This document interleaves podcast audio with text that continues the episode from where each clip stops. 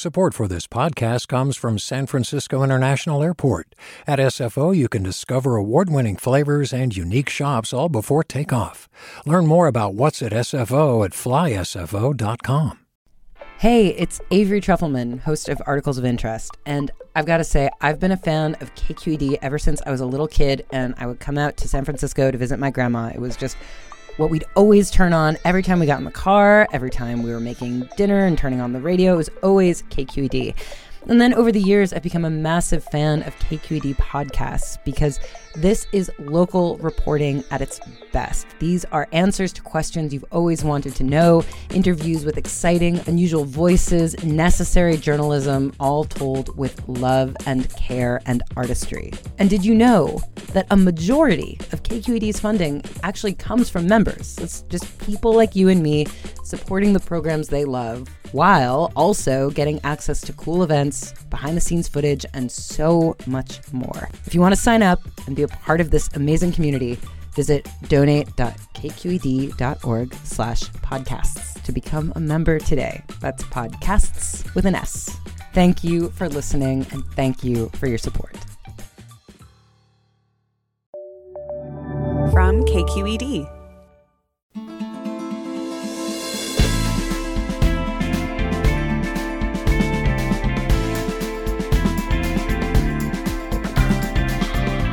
From KQED, I'm Guy Marzorati in San Jose, in for Alexis Madrigal.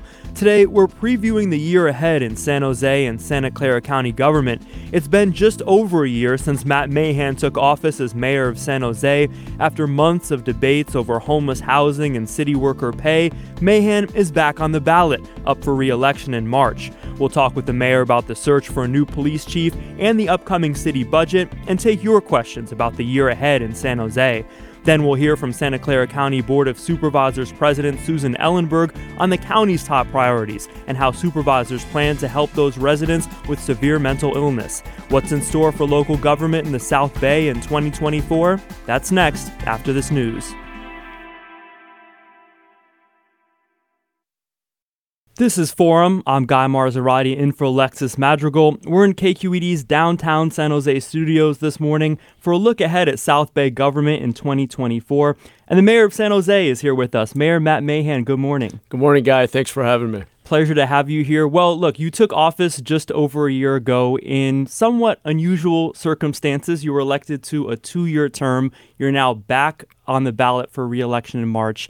And we talked before you were elected uh, in 2022 about what you could accomplish in that short time frame. Let's take a listen to what you said in that shorter time frame, I think we can do more to clean up our city, address the issues of blight, pay homeless residents to help clean up the city, get more neighbors out volunteering to invest in beautification, cleaning up graffiti. I think we can improve safety, public safety, and cleanliness, those kind of core responsibilities of city government quickly if we're focused on it. Okay, about a year in, how would you grade yourself on that?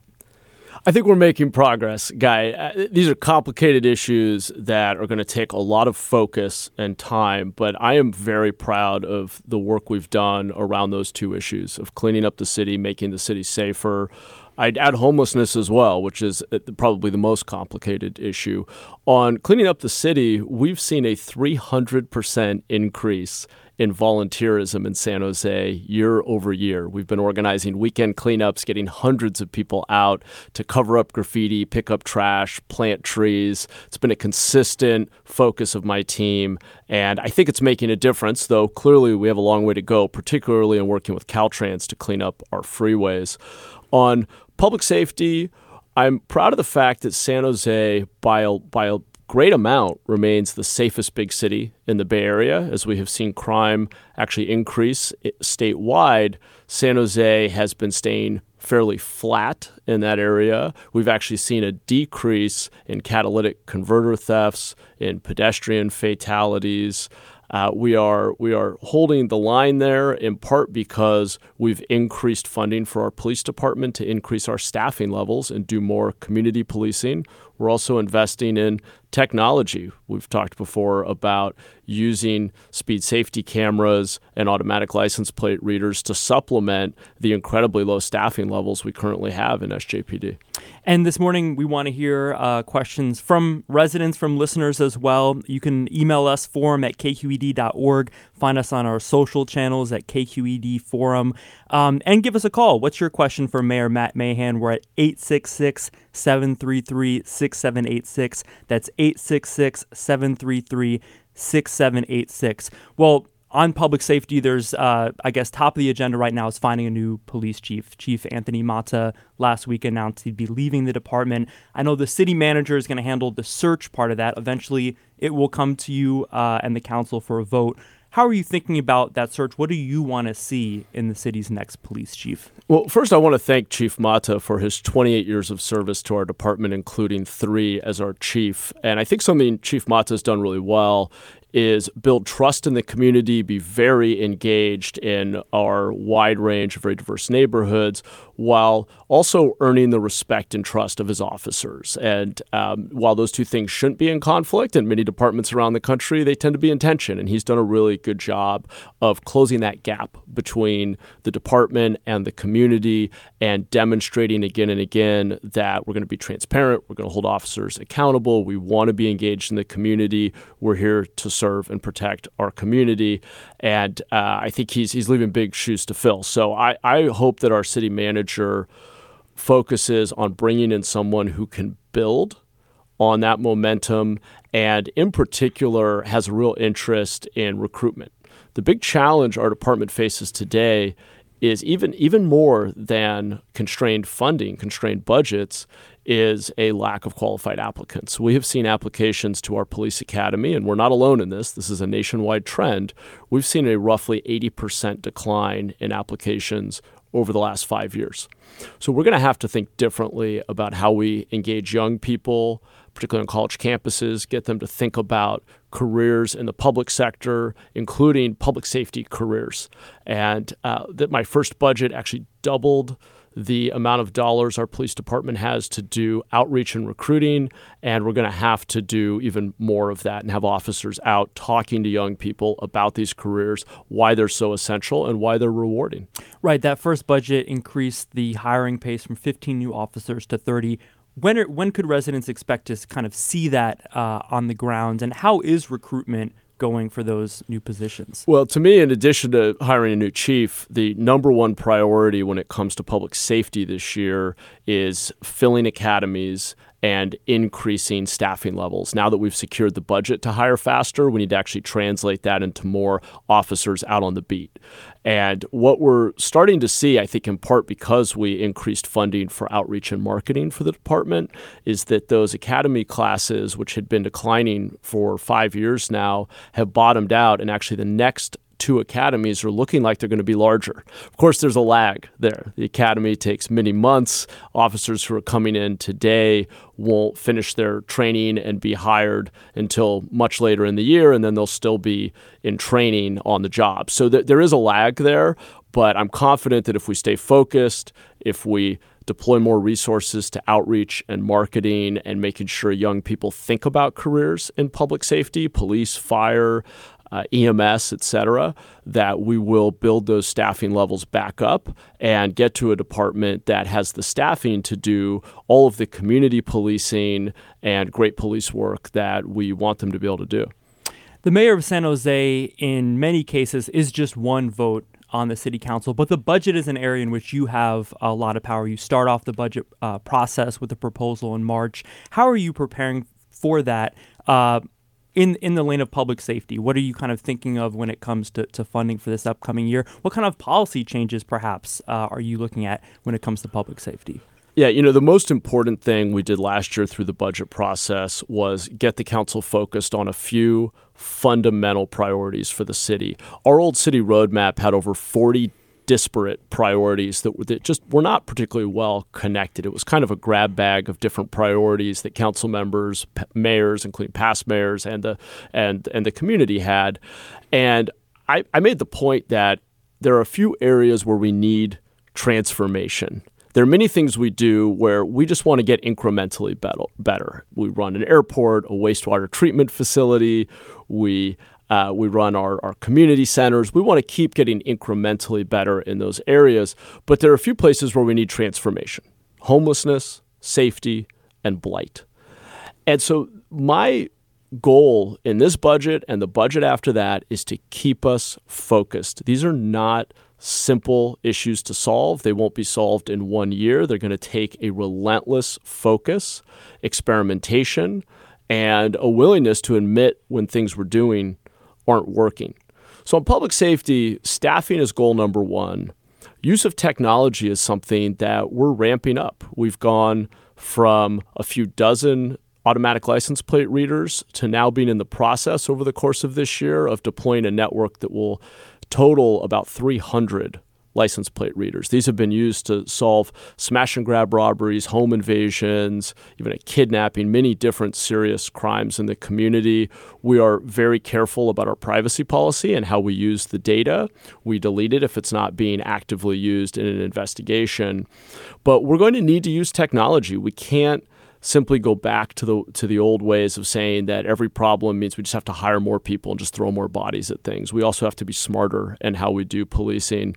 When it comes to fire, we have a shortage of paramedics. That's again true across the country. And so adding an academy, creating more incentives for lateral hires for police and fire, creating incentives to get people to consider coming to a city that is a great place to work and a great community, but is a very expensive place to live. So we have to constantly look at the financial incentives because we need to be able to compete for top talent in the public sector just as the private sector does. At the same time, the San Jose Police Department is trying to, you know, deal with these staffing challenges. Police are also having to deal with more and more interactions with residents who have severe mental illness. And there's an investigation by the Mercury News, the California Reporting Project, that found the vast majority of people who end up being seriously injured by police in San Jose are mentally impaired. So, what needs to change, I guess, in your mind so that these admittedly difficult interactions stop escalating? We need a system that intervenes earlier. I actually think we've put our officers in an impossible situation of being on the front lines of so many different societal breakdowns and dysfunctions. And one of those in California is a lack of treatment and intervention around substance abuse and mental illness, which uh, you know I see addiction as a form of mental illness and often co-occurs with other forms of mental illness, and we simply are not doing a good enough job as a society of intervening earlier, getting people into treatment, including inpatient treatment, and holding people accountable for seeking treatment when their mental illness, including their substance abuse in many cases, is severe. And that's why I've been a big advocate for reforms at the state level. We can't solve every problem at the local level. We need partners at all levels of government. And I've been spending time in Sacramento advocating for conservatorship reform. That's SB 43, which will take our county a couple of years to, to begin fully implementing, but at least we're on the right track. That will make it easier to compel people to get care. Voters have an opportunity to really put us on a different trajectory in this March election. Prop 1 will allow the state to bond against the revenue that comes from the Mental Health Services Act and add about 10,000 new placements, beds, rooms, that's residential treatment, all the way up to secure treatment, different levels of acuity for people suffering from mental illness. And then we'll need to hire that workforce. But we have to do a better job of getting upstream of mental illness, addiction, homelessness. When you talk to our officers who are out on patrol, they don't necessarily feel equipped or want to be dealing with the very high volume of calls day after day that involve addiction and mental illness that's going untreated. They, they know they're not equipped, but they're the ones we're calling to keep us safe and to deal with people in crisis. And so, I, you know, I think we've we've also got to differentiate our 911 response and do uh, more of an alternative response when we can send a counselor out. We're heading into a break. When we come back, we're going to continue our conversation with San Jose Mayor Matt Mahan and take your calls 866 733 6786. What do you what questions do you have for the mayor? Let us know and stay with us.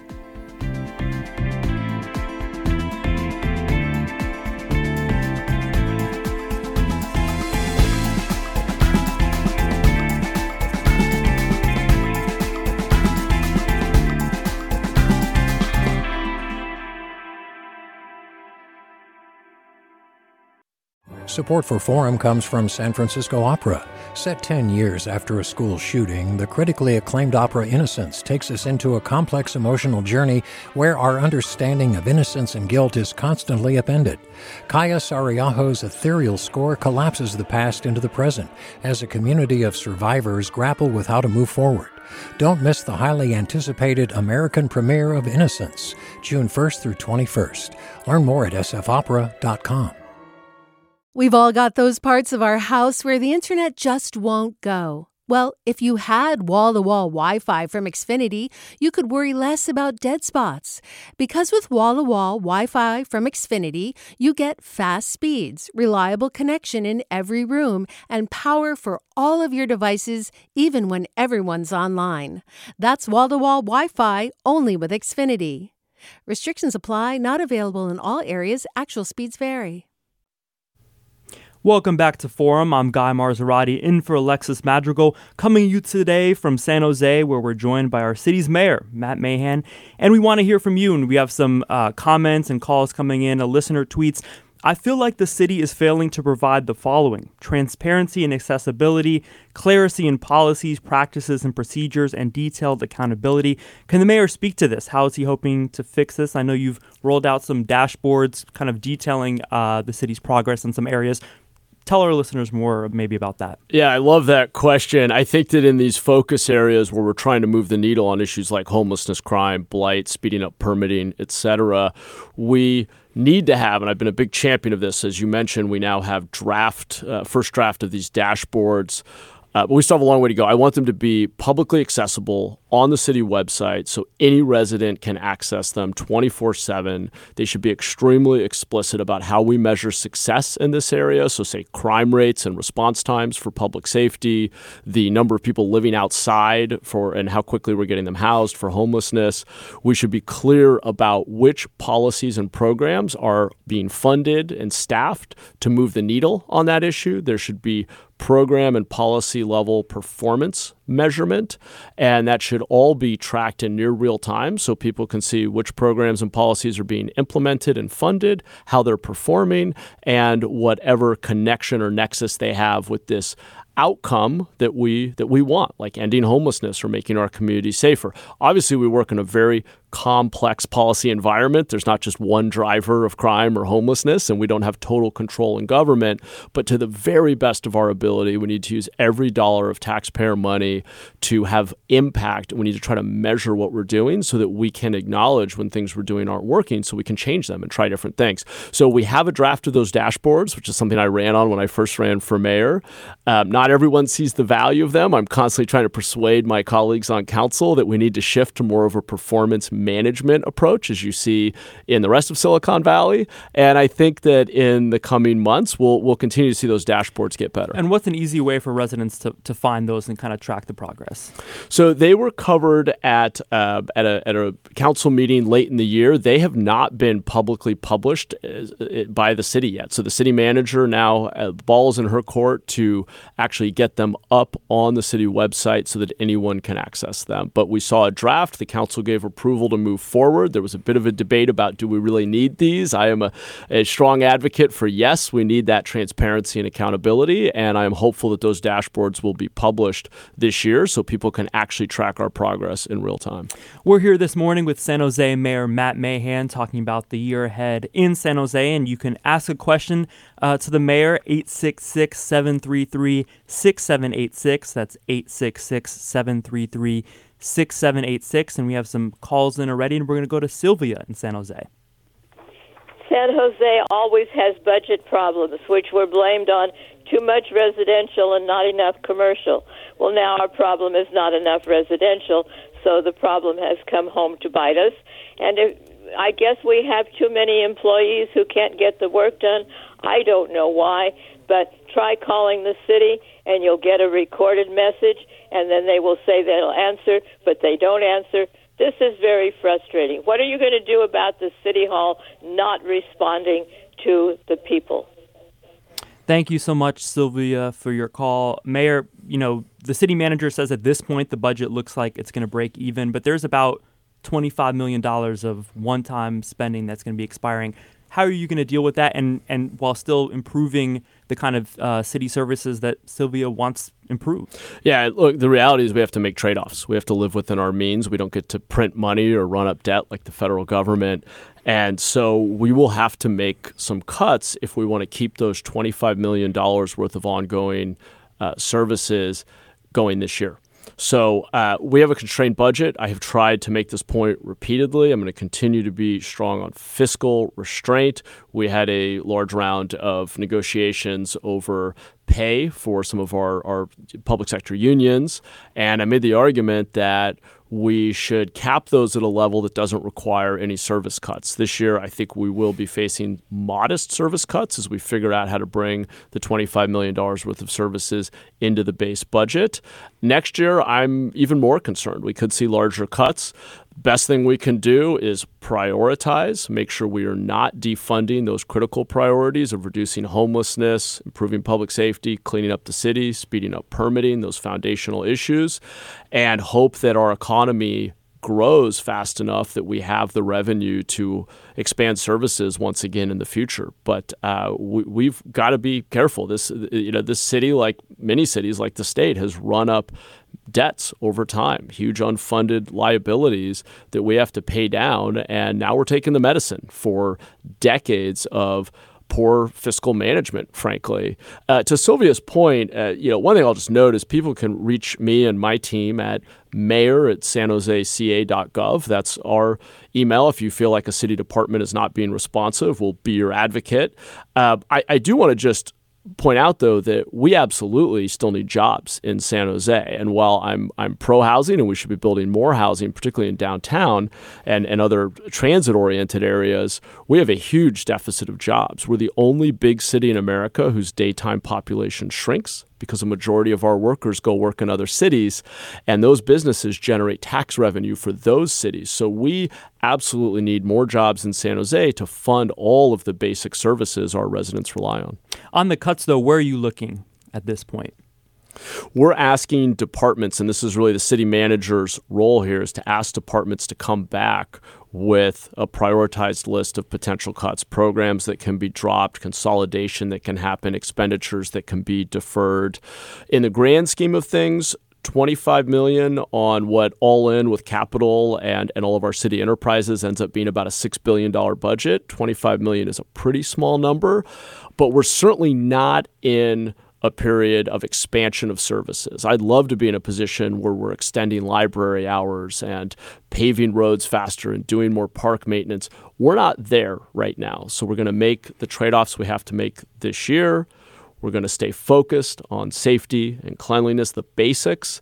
And as we do that, I am confident that San Jose will buck the trend that we've seen in other parts of the Bay Area, where we're going to continue to see our retail be strong, our unemployment be low, and over time, as the economy grows, we'll have more means to fund those other services. You mentioned at the top the progress made in cleaning blight. I can't help but notice a lot of that one time funding is for Beautify SJ, a program to do exactly that, help clean up the city. Is that an area you're concerned about slipping back on given the budget situation? You know, in last year's budget, we moved the bulk of the Beautify SJ team into the base budget. So it's not in the 25 million, but you're correct. There are still millions of dollars in that 25 million that are focused on cleaning up the city. I will fight to keep those in the budget. If we don't have a city that's clean and safe and where we are reducing homelessness and ultimately getting to a point where nobody's living outside in tent encampments, it's going to be very difficult for us to achieve other goals. Those are foundational issues. They're critical for us to have a, a reasonably high quality of life and a competitive local economy, which is in the long run what gives us the funding to actually fund all of our other city services. We're talking with San Jose Mayor Matt Mahan this morning as we look ahead uh, to the year in Santa Clara County and San Jose. You can give us a call and your question for the mayor at 866 733 6786 or email us at forum at kqed.org. And let's go to Michael in San Jose. Good morning, Michael. Hi, uh, my question is uh, what, what is the mayor doing about public safety in regards to um, pedestrian deaths. Uh, I, I feel like I hear on the news all the time that they've just been increasing within San Jose. Uh, I just want to make sure like our streets are safe, and uh, I just want to know what what are they doing about infrastructure and kind of those kind of systematic changes. Thank you so much for your question, Michael Mayor. Yeah, thanks, Michael. Appreciate the question. And you're right. For years, we've seen an increase in in traffic fatalities. I'm happy to share that last year, for the first time in quite a few years, we saw a significant decrease. We saw a 38% decrease in traffic fatalities, which is good news. But to your point, even one fatality is too many. And so we are making investments here. I'll put it in a few different buckets. One is enforcement. As we increase police staffing, which has been a priority for me, we can rebuild our traffic enforcement unit and hold people accountable for following our traffic safety laws. We've also invested in automatic license plate readers and fought to be in the first pilot in California for speed safety cameras, which I hope to deploy by the end of the year. So we'll do, be doing more to enforce our traffic safety laws. Second is education. We launched a million dollar campaign to remind people that really this is about behavior change and comes down to the small little decisions we each make every day when we get behind the wheel. Speeding can save a minute, but slowing down can literally save a life. And we need to remind people of that every time they get behind the wheel. Third is something you mentioned. We've been very aggressive about applying for grant funding from the federal government to improve our roadways. We just secured a $13 million grant. I actually got a call from Secretary Buttigieg personally telling me that we should be proud because it was a very competitive application. We received $13 million to make significant improvements to our 13 most dangerous intersections where we've had the most crashes and fatalities over the last five years. So we're continuing to make progress, but you're right, we can't stop until we achieve Vision Zero, which means no one dies on our local roadways. We're going to go back to the phones now. And Zach, good morning, Zach. Hi, um, I'm. My name is Zach. I am a city worker. Um, I want to know why uh, the mayor is advocating f- or can mention that um, he wants to do more lateral raises in public safety, while meanwhile the city of San Jose is one of the lowest paying cities in Santa Clara County, and he's actually spoken out against um, uh, higher wages for city workers. How is he planning on um, giving public safety lateral or hiring laterally for, through public safety when he can't even admit that city workers are underpaid? Thank you so much for your question, Zach. Mayor, you were a vote against those raises for city workers this summer. How would you respond to Zach? Yeah, Zach, I appreciate the question. And first, let me say I agreed with 80 to 90% of the raises that the unions were fighting for. Our workers do a great job. We live in a very expensive place, and I wish we could give them even larger raises. So I supported giving a 13% raise over three years, which is what as I looked at the numbers, I felt we could afford without having to cut services for residents. It also happens to be the same amount that the county agreed to with their bargaining units. Unfortunately, in my view, the council went further, went to 14.5%. I know why, because we, we want to recognize our workers and we recognize that it's an expensive place to live, but it has set us up to have to make service cuts. Uh, we made some modest ones last year. We'll have to make some this year, and we'll have to most likely make even larger ones next year. So I think it was an unsustainable decision. When it comes to lateral hires, we really have to look at vacancy rates. In police right now, in the police department, we have 100 openings that have been funded already in the base budget that are not filled. That speaks to me to a need to invest in recruitment and incentives to get people into those seats, get those officers out on the beat. And we have to go department by department and be nuanced. I wish we could give a larger raise across the board, but we look at classification, specific jobs in specific departments, look at the vacancy rates and make larger adjustments when we see disproportionately high vacancies. Of all of the agencies we compare with, we actually have some of the lowest vacancy rates in the Bay Area. So while I would love to pay more, while our workers certainly deserve more, we have to live within our means because it isn't fair to residents to give raises faster than revenues going up and then have to actually cut core services for our residents. We have to strike that balance. Zach and I, though, I think actually in the long run are very aligned. I just think the way that we get to his goal is to grow the local economy, be the safest big city, the cleanest big city in the Bay Area, solve homelessness, grow our tax base, and as we have more revenue, we can give raises to city workers faster. Well, I mean, that debate over raises for city workers, I think, was just one example in your first year where you and the city and the city council majority were kind of at odds. Also, the debate over homeless housing. And I'm wondering, kind of big picture, how you approach those decisions to kind of, you know, stand your ground, draw a contrast versus compromise and kind of end up with the majority. How are you thinking about that kind of trade off those choices as you as you head into your second year? Yeah, I mean, look, on most issues, the council and I, or a majority of the council and I, have agreed and voted the same way. On a few big issues, Big though, on a couple of big ones, I ran on the idea that we need change. We are not safe enough. We have not moved fast enough to get people housed. The city isn't clean enough. And in those areas, I'm going to stand up vocally. I'm going to speak very clearly, clearly to the community about what I think it's going to take to create the change that we need. I think my job as mayor is to hear from a variety of viewpoints, including residents, city staff, bargaining units, private sector, uh, issue and policy experts, take in a bunch of different viewpoints, look at the data, do my own analysis with my policy team, and then share with the community here's what I see as the truth. Here's here are the trade-offs we face. Every decision requires trade-offs. It's very easy to just be for something, but if you don't acknowledge what the trade-off is, what it actually costs, um, it, it, you're not being totally honest with the community. So I've, I've tried to be clear with uh, with my colleagues on the council that if we're going to create a safer, cleaner city where we're getting people housed, we're going to have to do things differently. I mean, yeah, we've alluded to this debate over homeless housing. You had pushed for the city to invest more in short term, uh, interim housing, pivot away from uh, permanent affordable housing. Big fight over that in the budget last year. Are we going to see part two of that this year in the budget? Yeah, I mean, look, we, we need we need both just as our rate, our uh, workers. But it is zero sum in a lot of cases. It, well, it's trade offs, right? So the question is how much you turn the dial toward one solution or the other. Just as our city workers absolutely needed and deserved a raise, I simply argued that once we got beyond 13% over three years, we were facing unacceptable trade offs. We were looking at service cuts for residents. And I think I think I was right about that, and I think we're seeing that play out now. Unfortunately, when it comes to homelessness, I'm not saying that we don't need affordable housing. In fact, I, I appreciate that the county and the state have leaned in and helped the city build affordable housing.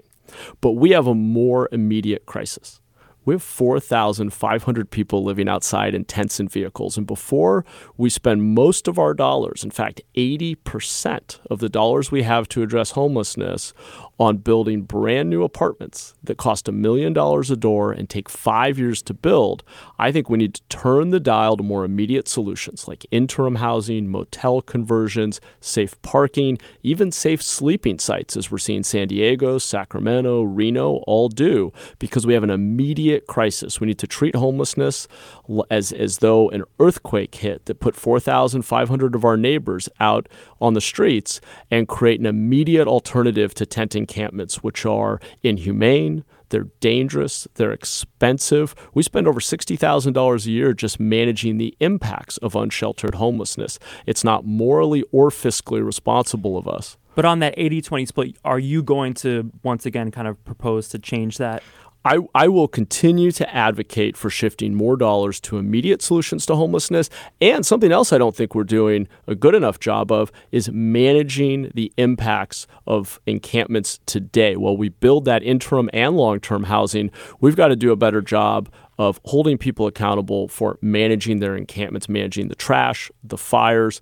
We've got to hold people to a higher standard, whether they're housed or unhoused. And you focused on getting those temporary units built. I know that's going slower than you'd like. You wanted a thousand temporary units open in 2023. I think we're at about 500 quickly. Just your your plan for speeding that up in the new year? Well, I think it's going to be embracing a range of solutions: safe sleeping, safe parking, and speeding up those interim units. We should provide a basic alternative for every person out in a tent encampment. We have got to get them into a managed location with basic sanitation and security. Great. Mayor Matt Mahan, thank you so much for your time this morning. Appreciate it. Thanks for having me. We're heading to a break. When we come back, we'll talk about the rest of the South Bay with Susan Ellenberg, president of the Santa Clara County Board of Supervisors, and take more of your questions. Stay with us.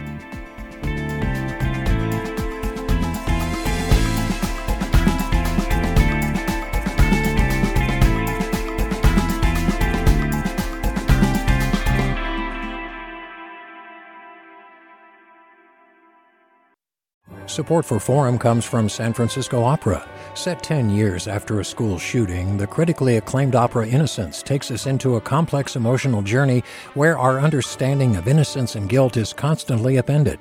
Kaija Saariaho's ethereal score collapses the past into the present as a community of survivors grapple with how to move forward. Don't miss the highly anticipated American premiere of Innocence, June 1st through 21st. Learn more at sfopera.com. We've all got those parts of our house where the internet just won't go. Well, if you had wall to wall Wi Fi from Xfinity, you could worry less about dead spots. Because with wall to wall Wi Fi from Xfinity, you get fast speeds, reliable connection in every room, and power for all of your devices, even when everyone's online. That's wall to wall Wi Fi only with Xfinity. Restrictions apply, not available in all areas, actual speeds vary. Welcome back to Forum. I'm Guy Marzorati in for Alexis Madrigal. We're in San Jose today, taking a look at the year ahead in the South Bay. And we're joined now by the president of the Santa Clara County Board of Supervisors, Susan Ellenberg. Good morning. Good morning, Guy. Nice to be with you. Great to have you with us. So, you're a little more than a week away from delivering your State of the County address as president of the Board of Supervisors. What are you planning to talk about? Thank you. Thank you for for starting with that question. Let me um, say that 2024 is really going to be all about building on the work that we've forged over the last several years to continue to meet the needs of our most at-risk communities while we're navigating the realities facing us, particularly realities um, around budget. But before I, I, jump into the the specific priorities, let me just um, do some level setting, if that's all right, um, so that we're all on the same page with the understanding of what counties uh, do. Generally speaking, county functions across the, the state are to make communities safe uh, every day by providing the things that stabilize families and communities, whether it's access to, to food, to supportive and affordable housing, to healthcare, social services, uh, open spaces, and second chances. And when I look ahead to 2024 and what I'm going to talk about uh, next week in terms of uh, building safer communities, will be to focus on our work around um, expansion of access to mental illness and substance use disorder uh, services, uh, around continuing to build out um, affordable, particularly permanent supportive housing. Uh, we're still we're also focused on improving outcomes for folks that are involved in our criminal justice system and expanding access to uh, to childcare, which I would would posit is really one of the strongest and most impactful anti-poverty measures that we could be implementing at a community level. Well, that's so happy to dive into any. Yeah, that's a lot. To, we'll hope to get to as much of, of that as we can in the next 15 minutes or so, and take your questions too. If you're a resident of Santa Clara County and have a question for Board President Susan Ellenberg, you can get in touch at forum at kqed.org. Find us on our social channels at KQED Forum, or give us a call. Our phones are open 866 733 6786. That's 866 733 6786. So I guess looming over all of those priorities uh, that you laid out, President Ellenberg, is the fact that the county's facing a budget deficit. Um, what's kind of going to be your North Star as you have those talks this year to balance uh, that potential deficit? So interestingly, well, some of some of the structural bu- de- budget deficit that we'll face will be a result of of more limited state funds, we're also looking at, at a structural deficit that's the result of the significant investment, and I think very successful investment that our county made in addressing the, the COVID crisis, whether it was through our very very broad uh, provision of services around around testing, around vaccinations, around rental support, uh, small business support. Our county had one of the really the the most positive um, outcomes of, of in terms of COVID response across the country. We are now paying that um, not not paying the price, but we're now looking at circumstances where it could take a decade or more for FEMA to reimburse us for a lot of those dollars. So, mm. in that context, we will continue to provide all of the services that that individuals need in our community because frankly we're we're caring for the people that don't have any other options but it is going to be a challenge over over the next number of years as we wait for both the state um, finances to bounce back a little bit and for FEMA to uh, to reimburse some of that that money that we have spent. And you mentioned uh, mental health care, behavioral health care. It seems like there's just so much happening and changing in this space. You have Proposition 1 on the ballot in March to change how mental health care is funded. Uh, conservatorship is being expanded across the state. There's the care courts to kind of compel people, uh, you know, into care. What are you focused on uh, at the county level? So all of the the things that you just mentioned, Guy, and and so much more um, have been the re- recent focus of the state legislature. Counties have been in the business of of trying to provide adequate mental health and, and behavioral health services for for decades and truly it's been a long underfunded system. So it's exciting that over the last couple of years the state legislature has taken a, a deeper look and and um, is in, is encouraging and supporting more investments in mental health but the what? flip side, the, the flip side of that is that a whole bunch of new mandates have come down at the same time. So we are working to navigate through a significant number of changes, all the while working at the baseline of expanding access to those services. That means more beds, a, a greater workforce, um, inpatient and outpatient treatment, and thinking about how we engage earlier upstream so that we are that, that we are working to kind of fend off the deep end crises that happen when there's no earlier care. I mean, on conservatorship, though, the county board did vote recently to push the implementation of conservatorship reform out to 2026. And that's, you know, for folks who have really severe mental illness and perhaps schizophrenia, um, you know, compelling them into into treatment care. Um, what was behind that decision to to kind of push those reforms out at the county level? So, so Guy, we we did not push that out. What we did was we're actually working at, at almost a breakneck speed to be able to implement SB 43.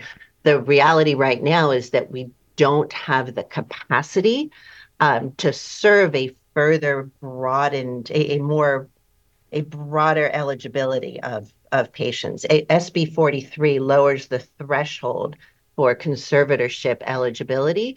Um, and as, as folks very likely know now, that we don't have a system that is built out to sufficiently and timely serve the people that currently are eligible for conservatorship. So we are working very quickly uh, to be able to um, support that expanded uh, population. But the the reality, which which our mayor also noted in, in his part of the, the conversation earlier, is that this takes time. It, it's not a switch that can be flipped on to say now we are we are serving these people.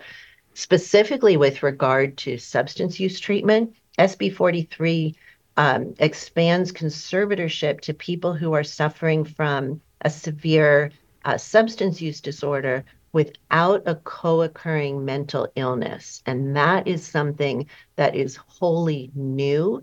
And there are no facilities currently that are equipped or properly licensed to be able to um, serve people that do not have a co occurring mental illness. So, not only do we have to have the physical capacity built up, but there's a lot of new licensing and regulations and other um, other forms of guidance that have to come from the state so that we can actually do this work. Right, and we've even seen some private psychiatric treatment centers uh, say that they're closing their doors um, within the county. I guess more more broadly, my question is about you know these state reforms. Santa Clara was not one of the first counties to adopt care courts. I know it took a long mm-hmm. time mm-hmm. to implement mm-hmm. Laura's Law uh, here in the county. Um, now we have this conservatorship debate. I guess how would you respond to criticisms criticisms maybe that the county never seems to be leading or out in front uh, on these mental health reforms? So, Guy, the county leads in so many ways, but leading does not necessarily mean saying you're going to do it first. Leading means doing it effectively, doing it well, and doing it substantively. And what I have learned in my now five years with Santa Clara County is that when we commit to doing something, it is done at a really high level. And that is more challenging than um, the, the more simplistic approach of saying, oh, yes, we'll do that, mm. uh, and making a very public statement, but not necessarily having um, the programs and the services in place to back it up.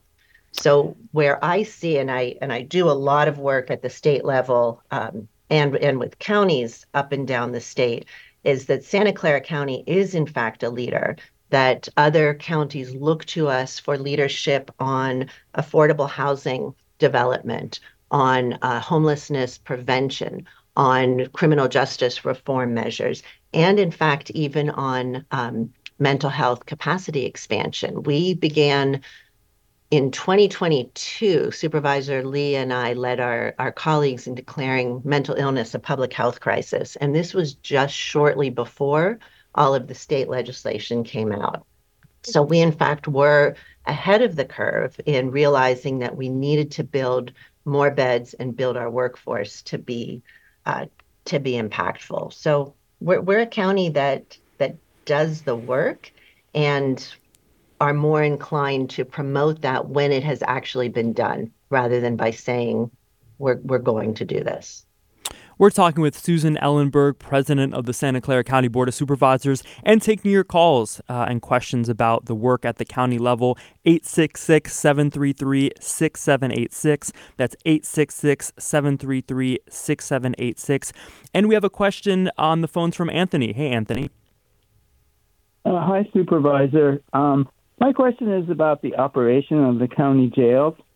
Um, as you as as you know, and may, maybe many people know, the record of the uh, the sheriff in operating the county jail has been dismal. There have been several in custody deaths, including the horrific murder of a mentally ill man, Michael Tyree, in his cell by sheriff deputies.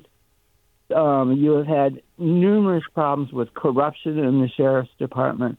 And I want to know if the county would support legislation that would enable the county and other counties in California to appoint or, or possibly elect a jail um, operator, a CEO for the jails, who is not a member of the sheriff's department.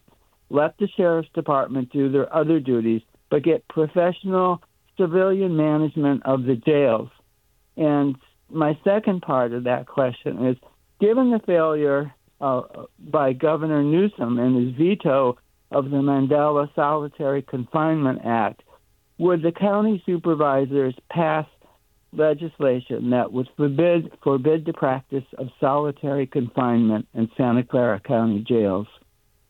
So there's two questions. Thank you so much, Anthony. Really appreciate you uh, adding those questions. Uh, Supervisor Ellenberg, you can take both of those uh, questions from Anthony. Thank you, uh, Anthony. I really appreciate the opportunity to to talk about this. I've served as the chair of the Public Safety and Justice Committee since joining the board in 2019. I'll answer your second part first um, because that's an easy one for me. I absolutely would support the end of solitary confinement. So, yes to that. Um, the second point that you make is a is a really interesting one. Our county is one of a few in the state that actually has a separation of of duties, or at least a theoretical separation between the sheriff and the chief of corrections. And you are quite right about the, the recent history uh, of our jail. There have been some horrific, horrific outcomes um, for people in custody, particularly uh, struggling with with mental illness who who perhaps should not have been in custody in the in the first place. And and Michael Tyree is absolutely um, one of them. When Sheriff Bob Johnson was elected uh, in 2022 um, and, and, began just at the beginning of 2023, we immediately started to see a lot of changes in terms of transparency and cooperation. Um, our, our former sheriff was um, was recalcitrant to cooperate with an oversight board. Uh, sheriff Johnson has been uh, extraordinarily transparent in working with um, an oversight office. We have not only um, a, a, professional management company o- overseeing jail operations, but we also now have a community uh, oversight board, which is which is working um, to make sure that we are improving all of the, the challenges that have really plagued this system. We're also subject to two legal consent decrees uh, following two major lawsuits uh, against the jail, and we are working through all of the compliance requirements of those of those consent decrees. And I am very deeply committed to making sure that we are shifting not only creating a safer environment, but making sure that people that do not absolutely need to be in our jail for reasons of protecting the public safety are in fact not in there. We're doing a lot more work to divert people with mental illnesses to non carceral um, settings, particularly preceding uh, the disposition of their cases, because we know that that trauma is often very much increased um, for people struggling with mental illnesses while they mm-hmm. are mm-hmm. uh, while they are incapacitated in jail. Well, I mean, you were one of uh, I think only a couple of votes against building a new county jail. Um, that passed. A new jail seems like a done deal. What's happening now?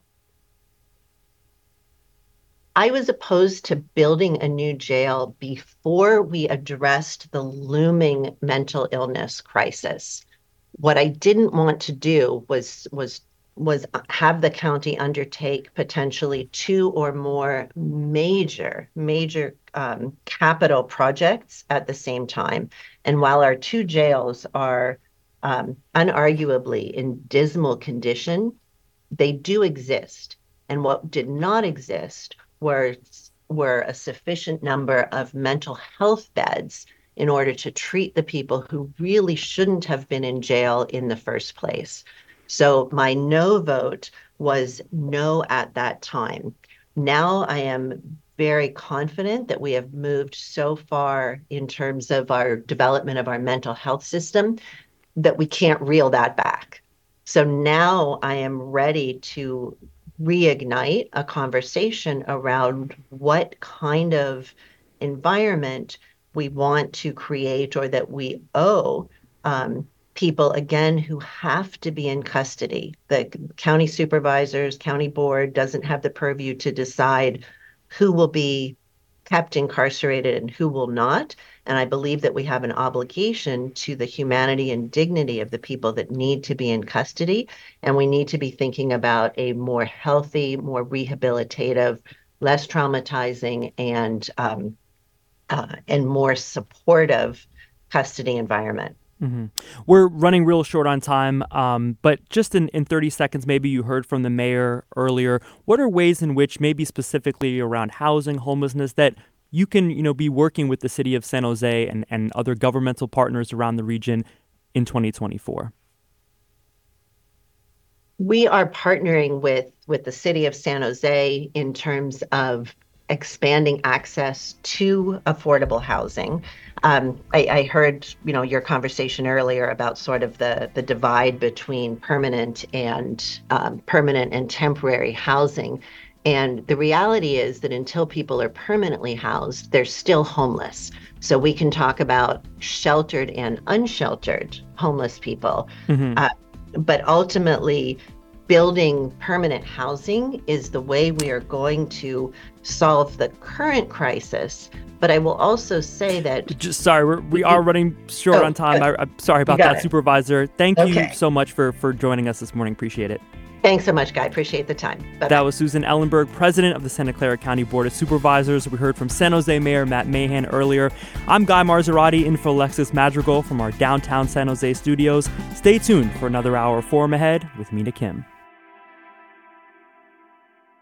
Funds for the production of KQED's forum are provided by the John S. and James L. Knight Foundation, the Generosity Foundation, the Germanacos Foundation, and the Heising Simons Foundation. Support for Forum comes from San Francisco Opera. Set 10 years after a school shooting, the critically acclaimed opera Innocence takes us into a complex emotional journey where our understanding of innocence and guilt is constantly upended. Kaija Saariaho's ethereal score collapses the past into the present as a community of survivors grapple with how to move forward. Don't miss the highly anticipated American premiere of Innocence, June 1st through 21st. Learn more at sfopera.com. We've all got those parts of our house where the internet just won't go. Well, if you had wall to wall Wi Fi from Xfinity, you could worry less about dead spots. Because with wall to wall Wi Fi from Xfinity, you get fast speeds, reliable connection in every room, and power for all of your devices, even when everyone's online. That's wall to wall Wi Fi only with Xfinity. Restrictions apply, not available in all areas, actual speeds vary. All over the country, We need to improve reading in Wisconsin. schools are changing the way they teach reading. I'm calling for a renewed focus on literacy. We have gotten this wrong in New York and all across the nation. And it's happening because of a podcast. I think your podcast has changed my life. And I'm going to share this podcast with everyone I meet. Sold a Story investigates how teaching kids to read went wrong. New episodes of Sold a Story are available now.